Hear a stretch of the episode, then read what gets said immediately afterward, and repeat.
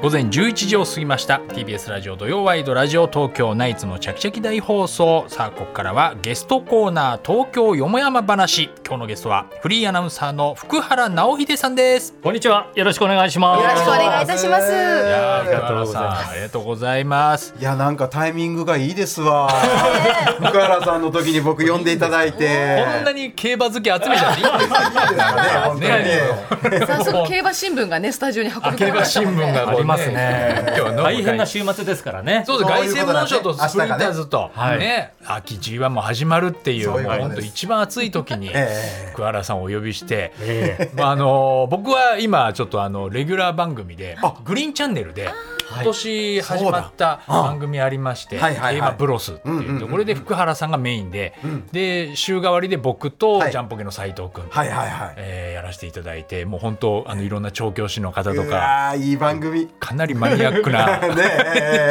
えお話を伺うっていう番組そうやんでね一緒だったんですけどそこで、まあ、毎回お会いするたびに、あの今日のラジオは何々でしたねとかとラジオ聞いてくださってて聞いてる僕ね、はい蛍原さんのオープニングトークです。うすごく深くうなずいたんです。えやっぱり僕も、はい競馬場に行くときに、はいチャキチャキを聞きながら、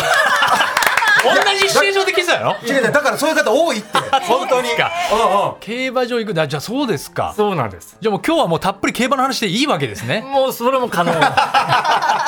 みんながみんなじゃないですけど 本当にそうなんですよ。 ちょうど、同例じえばなんだ中山でも府中でも行くときはいはいはいに、んうんこうつけるとね。 9時ぐらいはチャキチャキねが9時からのでちょっと冒頭のあもう面白いのも聞きたいなと思った時ちょっとタイムフリーに切り替えてあーなるほどあーなるほどこうしがらありますからな聞いております。ありがとうございます。はじゃあその念願かなって福原さんにちょっとね、はいお越しいただいたんですけども、じゃあちょっと改めて福原さんのプロフィールをここでご紹介したいと思います。えー、福原さん東京出身の56歳です。もう羽田さんと一緒。僕55 55歳。あ、同世代ですね。えー、1992年アナウンサーとしてフジテレビに入社されました。入社後は FNN、スーパーニュース、スーパー競馬、馬なりくん、目覚ましテレビなどを担当し、2001年からは3年間にわたってニューヨーク支局の特派員も務められました。その後もフジテレビの競馬番組の顔として MC や実況情報番組の司会などを担当。去年、フジテレビを退職され、武豊騎手の個人事務所、テイクと業務提携、競馬関係の仕事を中心に幅広い活躍をされています。えー福原さんが競馬に出会ったきっかけは、ミスター CB が勝った1983年の日本ダービー。競馬好きになって、今年がちょうど40周年ということで10す。周い年そうなんですよ。えーおめでとうございます。競馬好きになって40周年。そう、本当にね、そう全くうちは誰も競馬をしない家庭だった。あ、そうなんですか。そうですか本当にこれが初めて見た競馬のレースがミスター CB のダービー。これはまだ、だって、そうですね、アナウンサーになる前ですから。全然前ですよね高校1年生ですそ高校一年生で、こでやっぱテレビとかで。う。テレビですね。あーでたどまうたまな感じなんですかそしたらそれがですね、そ親のも前の見ないうん前の土曜日には高校のクラスメートが吹き込んできたんですよ。うん明日のダービー、ミスター CB っていう馬が勝つらしいぜなるほどなるほど。でその彼はもう高校1年入った途端に、いわゆる喫茶店でバイトを始めていてそあこのあバイト先の先輩からいろいろ吹き込まれてあそういうちょっとこうあ早めに大人になった人そ人ういうことなんです。いますよいね。てますいてます高校にね。だからその時にその話しかけられたのは僕じゃなかったら、僕はその後どうしていたかわからいやないって本当にいうそういうこことですよとねもありますね。えきっえかけですよ。はい、それで見て見て感動したわけですねで毎週毎週競馬ってあるじゃないですか、はいじゃあ次の週末は何なんだって話になって、うんうんはいそれがもう1年2年3年、40年、いや急に飛びました年ね。から40年なりましたね。だからアナウンサーになろうってなったのは何がきっかけだったんですか。これはねいろんな伏線があるんですよ。うんまずはミーハーだったとかこうなんとなくこうテレビの業界ラジオにおーはいはいはい憧れていたっていう部分はと、うんそれとねあまりにも競馬をやりすぎて、うん大学受験の時にもうみんな大学から断られちゃうわけですよ。あんた勉強してないじゃないか。はあはあはあはあまだ入るの早いよ。それが1回だけじゃなくて1回2回、3回、大学から断られ続けてえそれで、うんまあ、つまりは浪人なんですけ ど。ちょっと言い方が独特だなと思っておりました。断られたって 断られるって。うんで浪人って、はいあの繰り返していくと分かると思うんですけど例えば日本史だったらね、うんまた4月は縄文時代弥生時代から始まるわけ、うんはいはい同じことをこうループでやるわけですよ。はいもう嫌になっちゃったなと思った時に、うんふと見たのが、うんこれがね TBS と不思議なご縁なんです、ええーなな何んでしでょう TBS はそ TBS 緑山塾っていうはい。うん俳優養成所が当時あったの俳優うんはいで全然心得ないですよ、はまあ現実逃避うんちょっと入ってみようかなと、うん。いえで週3回、えうん緑山スタジオのえリハーサル室でうんはい。演技の勉強とか、日本舞踊とかえやったんですーよ、そういうことやってたんですすかごいあ役者の勉強されてたんですねその仮にもね。えでやって、うんでもまたラッキーなことに大学にも受かって、うんでその後どうしようかなっていう時に、でもなあ俳優っていうのは目指すにしてもすごく不安定だし、ううんでもそういう業界でっうんてなって、アナウンサーっていうのが出てきた。ええーそうなんやえあと学生時代懐かしいですそうなんか、んあのお笑い研究会みたいなのやってませんでしたそれもあるんですよ。なんかね、あの僕らがお世話になってるうんうんうんあの芸術協会の寄席のうんマグナム小林さんっていうですね、ほうほうほうほうバイオリン漫談の人がいるんですけど、はいその方がなんか福原さんのそのサークルの後輩みたいで、そうなんです。これはね今度は、うまあ、早稲田大学入って科目登録でふらふら歩いてたら、は発表来た人がね、んちょっと話聞いてくれと。い、はいうんって言ったらそれが予選芸研究会というサークルで寄せ兼の、そうなので僕はお笑いももともと見るの好きだったので、うんはいじゃあなんとなく入ってみようかなでも当時ねテニスサークルとかそういうのも花盛りうん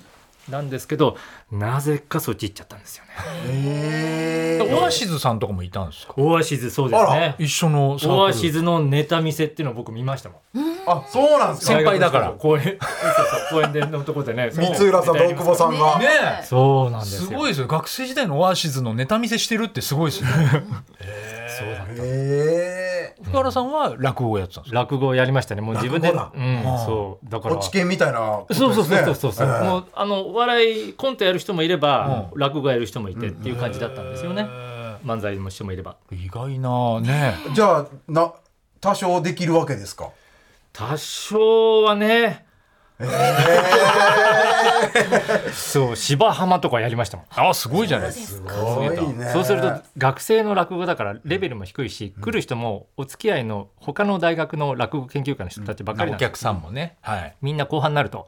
スーッと寝息が聞こえてくる寝ちゃうんですよ笑かさなあかんプのロのに。寄せとかも見てるから普段ねあーなかなかねこう面白いことができずに苦労してましたけど、でもそういうアナのウをンいサろーいなんろや経験して役者も勉強したりしてそうてでアナウンサーはその競馬やりたかったとかっていうわけじゃないんですかアナウンサーはね本当は TBS 入りたかったんですよ TBS あだ TBS が良かっだたっんですてか。ラテレビも好きだしラジオも聞くの大好きだったんで、はでもねその年 TBS 募集なかったと思うんですいええそんな時ありるましたかね。ちょっとねこれは出水さんにぜひね確認していただきちょたっいと今確認取りますね。なない時なんかあるんですか。 92年入社なんですが、安藤博樹さんはいは91年なんですよ、あはいのはい一個上はいで93年は、はいえー初田圭介さんはい。ははいは間はねえ僕はその時はい見つけられなかったえーの、そういう年もあったんですかそうですか。それで ちょっとお時間いただきます。えー今調べてもらってますテからレね。ビとか、まあ、あのアナウンサー職が募集時期が早いんでね、うんまあ、記念受験もの意味もあって、うんそこの頭パパンっていくわけですようんフジテレビとか日本テレビみんな早いんですよなるほど、で日本テレビも受けたんですけど、は日本テレビい、は遅刻しましてねえ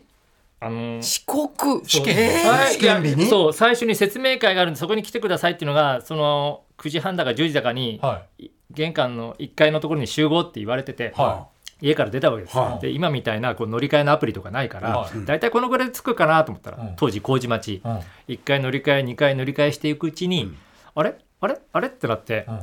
タッチの差で遅れたわけですあらでついてみると、うんもう人事部とおぼしき人がうん説明始めて、あらららたくさんのねー今度スーツの学生を前に、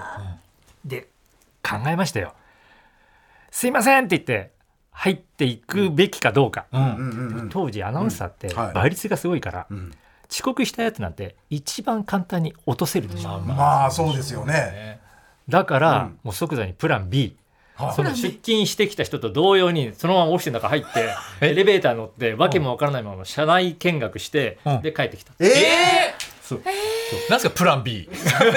本当そういや受かるわけないじゃないですかプラン B そうだからそれでもう日テレとのご縁はなかったんですけ どもしかしたらね僕もはうじゃあもうその普通に新卒の中に入らなかったんですかもそうだからそこにはもう入るのをやめちゃってまあう社内見学できたんですかそれでできた当時はねそんなに入校証とかない時代いやいやセキュリティ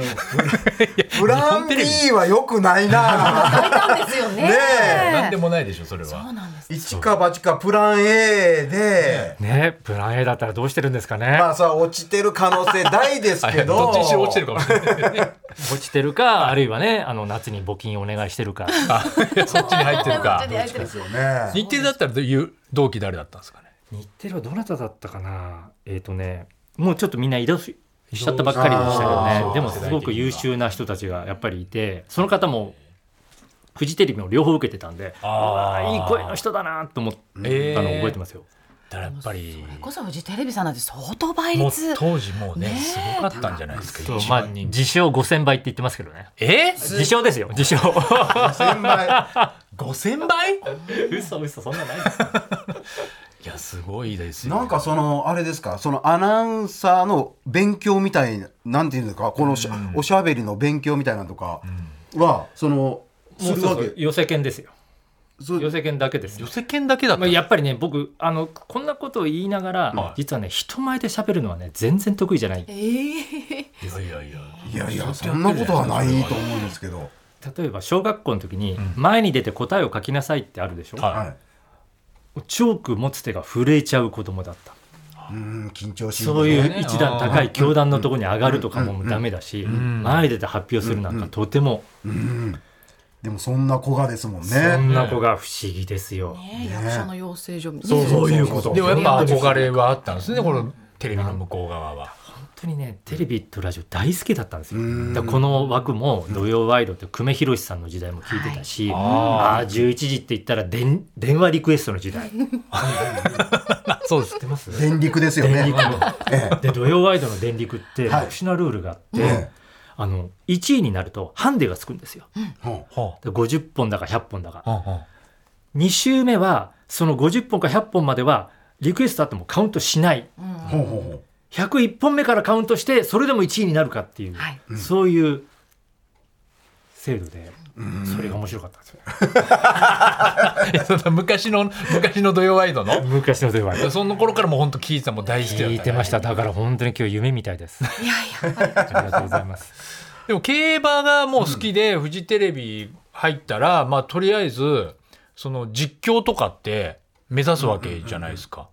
僕はもうその時点で競馬オタクなわけですよ、うん大学4年間毎年夏休みは北海道の牧場巡りしてるし牧場まで行ってるんだわあなのすで、ごいはい。もう実況じゃなくて司会をしたいあー司会した方。がうんいろいろ喋れるじゃないですか、まあそうですかねう、んだから、うん司会をしたいってずっと面接の時から言い続けていて、うんうんそうなんですか。ええただその当時は牛尾哲也さんという俳優の方が司会をやられてたんで、はいわゆるアナウンサーの枠じゃないわけですよ、うんうんうん競馬中継の司会い。なるほど。なのでまあ入った後は「お前何言ってるんだ」うんっ。ていう感じでとにかく競馬やりたいんだったら実況でしょ、うんつまり大きく言えばスポーツアナウンサーになりたいんでしょうっんて言われて、まあそこで競馬の司会司会っていうから、うん可愛がられるわけがないあーええそうなそんんな感だじですそうですよだって最初からそっちの路線に決めてたんですね。そうですね痛かったんですねそ私若い頃はそんなに実況されてなかったうんです。してい。ないしてないずっとええ司会で。ただ土曜日も、あの大きなレースがあると収録用として、はいはい放送には流れないけど実況をつけるというのがフジテレビの場合はあるので、んはいはいそれは担当してましたなるけほどどなるほど。んあーあれ本当実況難しくないですねか、えもう本当生でねできねないできない見てねいやでいやできないでじきゃ。なんいやってるじやゃないでってすからっしゃったえ多かったら18頭いてて、はいねえできないですよ名前もいろいろあるしあれだから僕一回その番組の企画であやったのやったんですよ、うんうん新潟かなんか行って、でその、まあ、いもうずーっともう1週間かけて覚えて、うんで勝負服と名前と全部覚えて、いざ始まったらやっぱり全部を言えないんですよね。で、直、そうだろうね直線に入った時に、なんか今までやってきたことが、なんか無駄なような気がして悔しくなっちゃって、あの、後ろの方の馬とかも言う、言うたくなっちゃうんですよ。ああ、なるほど、なるほど。そうで前あ頭言ってないなと思ってあれまだ言ってないやつ言おうかなと思ったらもう先頭の馬ゴールしてるあ かん、遅いな。ダメ、大事なとこね。大事なところを最後ゴール前のところ逃したりとかしてまあでも本当にタイミングも難しいし入れらんないしそうですね。あとカメラのカット割りにもこう沿っていかないといけないか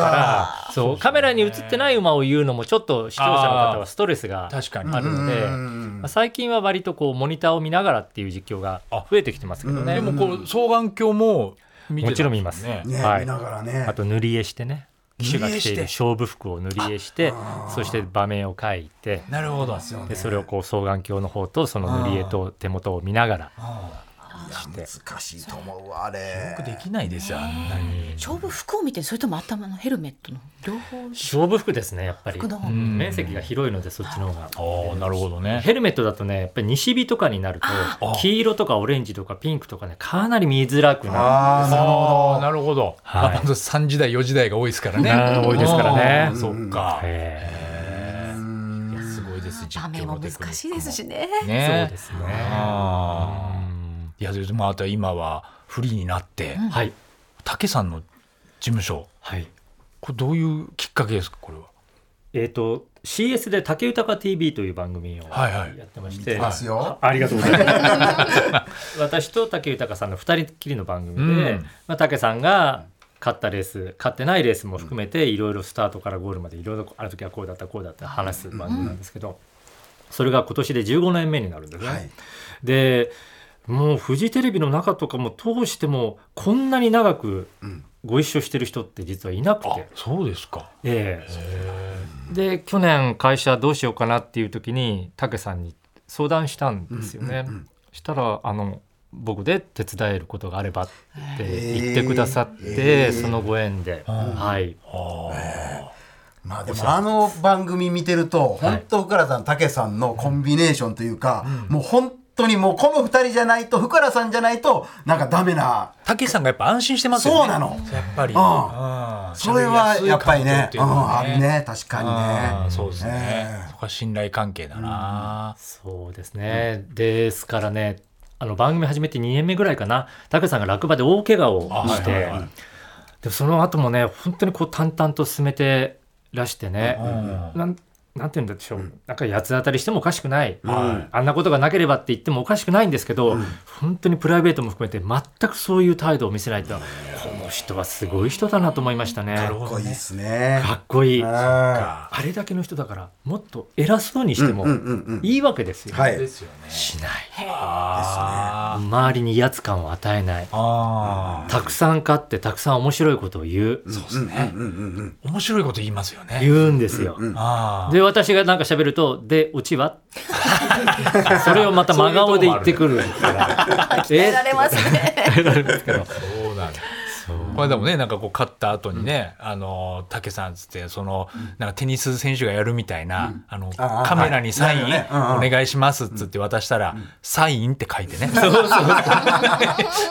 そういうとこあるんですねやっぱね。そうですね常にやっぱ盛り上げようとして競馬会を。はい大変あーあれなんかその伝説みたいになってますけど本当なんですかた武さんがそのなんか食事とか行くと、その体重管理すごいじゃないですか、もう絶対もう何キロまでしなきゃいけないってあるから、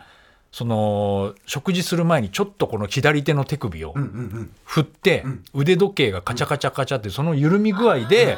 あ今俺体重何キロだから、今日はこっからここしか食べないよみたいな、やるっていうふうになんかその体内時計もすごいけど。うん手首で大体体重が分かるっていうの聞いたことありまあすね本当それなんですはか僕もたけさんから聞いたあ、じゃあそうですか。うん時計のこの緩み加減で、うんん今何キロみたいな。すごいですよね、それね。ですよね。はいええあすごいよね、やっぱり体直重球のが方常には。関係してるっていうね、ことですよね。あー体内時計も完璧だって言いますしね。そうです完ね璧よああそうあの、この TBS の大会 TV って、はいあはいはいはいその、たけさんも、はいルメールさんとかも来て、うんあの、そういう体内時計の争いしたのよ。はい。ぴったりよ。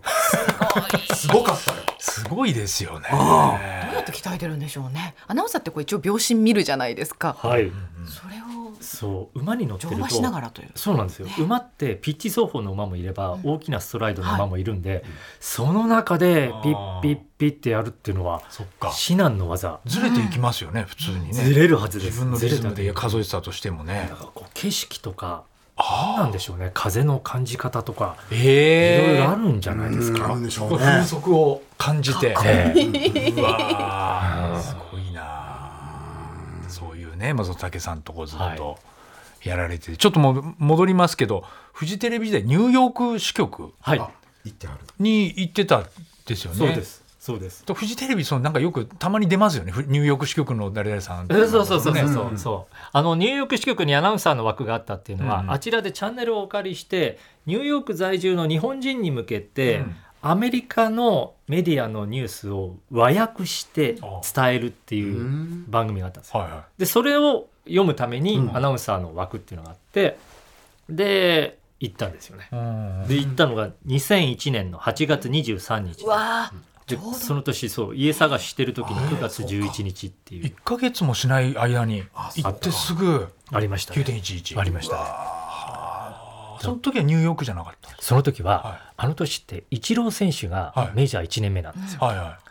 それでシアトル・マリナーズが地区優勝間近っていうので、うん僕はマジソン・スクエア・ガーデンでうんマイケル・ジャクソンのライブを取材して、い、うんうんそこから西海岸に飛んえで、ーええであ火曜日だったかな朝、うんうん日本から電話かかってきてまだ時差があって僕寝てたわけですよああはいはい朝6時ぐらいにうんちょっとテレビつけてって見たらもくもくもくっていうへ感えじだったんですけどね、あまあシアトルにいたんですねあそうですしばらくマンハッタンも入れなかったですよね入れなかったですよ、3ね日間ぐらいはもう飛行機が飛ばなかったんで、ああそっかすごい時代に手がしたんですねでもそれでもケンタッキーダービーは毎年見に行くっていういやアメリアメリカでも競馬ですねそうなんですそねりゃそうですよ ケンタッキーダービー見てたんだケンタッキーダービー感動しますよいいっすね いや海外競雰馬囲いい気違ねうんですか違うんですよアメリカの競馬ええ場は、もう馬場に入る時にみんなで「マイ・オールド・ケンタッキー・ホーム」ってあの例のうんフライドチキンのあ歌あの歌をみんなで歌うんですよ合唱する中馬がねこう歩いて入ってくるえー泣けましたあー涙した今涙した話競日のテーマ涙したあげていただいたここに来た馬好きはたまんないですねそれはねあーやっぱりケンタッキーいいですかいいですいねやー行きたいな海外競馬いいですよねあれどうなってたのって海外競馬あの凱旋門は行ったことあるんだよあは行ったことあるディープインパクトの時にあーすごいあーそれだけでもそうですうかんで僕も凱旋門賞1回だけですあねそうやんね行ってたね土屋もねいやそのやっぱ凱旋門賞ねそうですね日本馬が勝つ時行きたいですねそうですね去年もね僕いたんですけどねパリにああそうなんですか去年も取材行去って年たんで行きすかました、はい、今年はでもね日本はね、はいあの1頭だけなんであんまりこう大きく取り上げられてないですけスどルーチセブンシーズンねャンスなくはないと思いますよそういうことなそうですんかこういう時にそうねうんいやそれは一つパリのお天気が結構今年いいんですよあ、そうですもうここ何年かねずっとなんかそ馬場悪くて、日そうなんです本馬には不利でしたけど日本の競馬場よりもフランスの競馬場って水はけが悪いんで、一回雨降っちゃうとその後ねしばらくべちゃべちゃなんですけど、はいはいはい今週多分パリ降ってないああ割といい状珍態しいですねじゃあでね天気予報見たんですけど明日も多分晴れなんですよおおおこういう時時はねまずいいっていうのが一つとなるほど去年より頭数少ないですからそうですね、はい、だから5頭ぐらい24頭にね、かうんか拡大したのに、はい結局頭数は少なくなったから、ん僕結構、うん、頑張ってくれるんじゃないかと思ってますけどねねえールメールさんがはいおりますからねそうですね、ええ凱旋門賞蛍原さんははいどうですか、いやだでもね僕も本当にチャンスあると思ってておうねこのスルーセブンシーズはいあのドリームジャーニー父親がね、 えドリームジャーニー、ねこれもえうねのステイゴールドうんの決闘なんで、はい割と いいいいんじゃないかなと。凱旋門賞をはい過去、まあ、3回日本馬2着はいしたんですけども、あ4回4回2着したんですけど4回のうち3回はステイゴールドの血を持ってる、ステイゴールドさそうんいうこがほどと。そういうことなんです二。着同じ系譜なんですねそういうことなんですしかもこの、えードリームジャーニーの弟のオルフェーブルが2回2着してるんですよめちゃくちゃそう血統的にも期そうで待すじゃあ親戚が勝ってるみたいなもんだ親戚勝そっうてるまあ、あ日の本成親績を戚は惜しかったみたいなことですから勝ちまではいってないねんけどね、うんしかったでもチャンスはあるっていう、悲願ですよね。うんいや楽しみですよね、はい。ええこれはそうですよ。じゃあちょっとここでコーナはー行いきましょうか。蛍原さん。はい。あほうと蛍原さんの。例の泣きお願いしていいよでろしすでしょうかタかイトルコールお願いいでいすしまか、す。はいはい。今週のホートピックありがとうございます。こういう普段ヤッホートピックやってますけど、こういうホートピックということで、そうですねこれちょっとあのーはいここにですね、もうホートピックに乗る間違いなしというとっておきのお話をですね、ち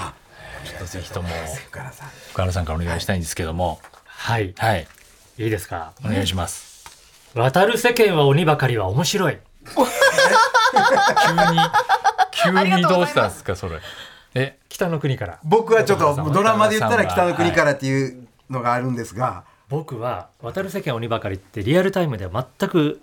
拝見してなかったんですははい。で最近もうフリーになってもう一日何もやることがないっていう日が、あーまあ残念ながらありまして、はいはいでこうテレビ見てるちょっとボタン押せばもう番組表とか簡単に見られるまあそうですね。うんはいで TBS の CS ってまたね面白いドラマの再放送を ねたくさんしてて赤いシリーズとかやっぱ見るんですけどああーいやまあ懐ねか。しのね、はい、る時「渡る世間は鬼ばかり」第1シリーズ「シャープ #1」っていうのがあったんでおすお。おーここから見たらう渡る世間を学べるかもしれない、はいはいうん確かに。い見始めた面白い、ええそうなんや。や僕も見たことないんですよね。ちゃんといやそう第1や。話見てねない第一話ね。え、一話から見るのがいいですよね。やっぱりそこから見えないとまあねね、と思って。うんそこからずっと見てるんですか。そうなんです。で、今ね、第2シリーズの30話ぐらいまで来てるんですけおど、ー毎日ね、2話ずつ放送なんで、おー大変なんですよ。それを見るの。 一回一時間ですよね。 1回1時そ間、うですで、それを2話ずつなんで、結構大変ですね。そうなっちゃうとね、すいません、ビバに行けなかった っていう。見てなかった。すいません。渡る世間忙しくいてや。俺もね、片や片や北の国から忙しくて、 こちら渡る世間忙しくて。はいえその嫁姑のお話ですか。う。そうですね。そういうことがベースにあるんですけど、はいはいもう昭和のドラマなんですよ。言ってうんみうれば。んまあですから、こう遅く帰ってきた娘にはい玄関のとこでお父さんがね、あ怖い顔して立ってて、こんな時間まで何やってたビターンって引っ叩くわなるほど。もうその時代ですもんけね。その時代なんですよ。あーね、お姑さんもやっぱりあの子の結婚相手は長男は困るわとかね、うんなんかいろんなこと言ったりとか、なるほどなるほどんかね、うんいいんですよ次男が楽だとかねもうそういうなんか昔のシステムあ面白い、面白い。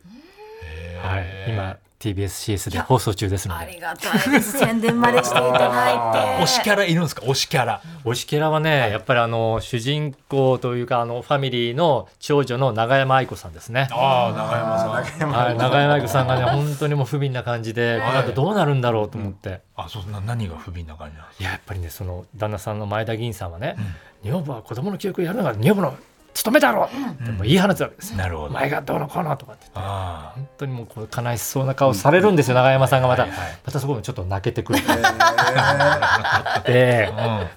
それをね見守る山岡久乃さんと藤岡拓也さんあまあ橋田壽賀子先生はすごいなとやいうっぱりすごいんだあ。ね。やっぱ長く続いて長寿番組ねやっぱそういう面白さがあるんですね。やっぱねはいそれを感じてますへーなるほどねわ。ざわざね出演ご出演いただいて綿鬼を宣伝していただくっていうなんかこれだからもうこのペースでいったら蛍原さんになりますよだからあの30年毎日見続けて1万回とかになかっもてしきまれすよないですねだからもう今のところもう頭からダイブしてる感じですから入ってますよねもう片足突っ込むレベルじゃないですねもうねはいはいやそうなってくんだろうないや面白い面白いね。ねうんえ北の国から見ないですかね北の国からはあんまり見てないあそうですか。そこの TBS のチャンネルで言ったら、僕金八先生とかもはね、はいありますややりますよね。はいあ面白いドラマあるあ、んうだん、昔そうはやねね。あいやそうですねいや福原さんまたぜひね来ていただきたいと思います、はいなんかお知らせも特にじゃあもう競馬ブロスですねそうですねグリーンチャンネルというまあ有料チャンネルですけれどそうもでねすねはいそこでやっておりますのでうんあとははいいろいろ競馬場でもイベントなどの司会をやっておりますのはでいその時はぜひお越しいただければとはいよろしくお願いいたします引き続きまたあのラジオ聞いてくださいはいもちろん聞きます、競馬予想しながらスプリンターズも明日ありますんで。そうですね、はい頑張りましょうははいい、ということで本日のゲスト福原直秀アナウンサーでしたどうもありがとうございましたありがとうございましたありがとうございました TBS ラジオ土曜ワイドラジオ東京ナイツのチャキチャキ大放送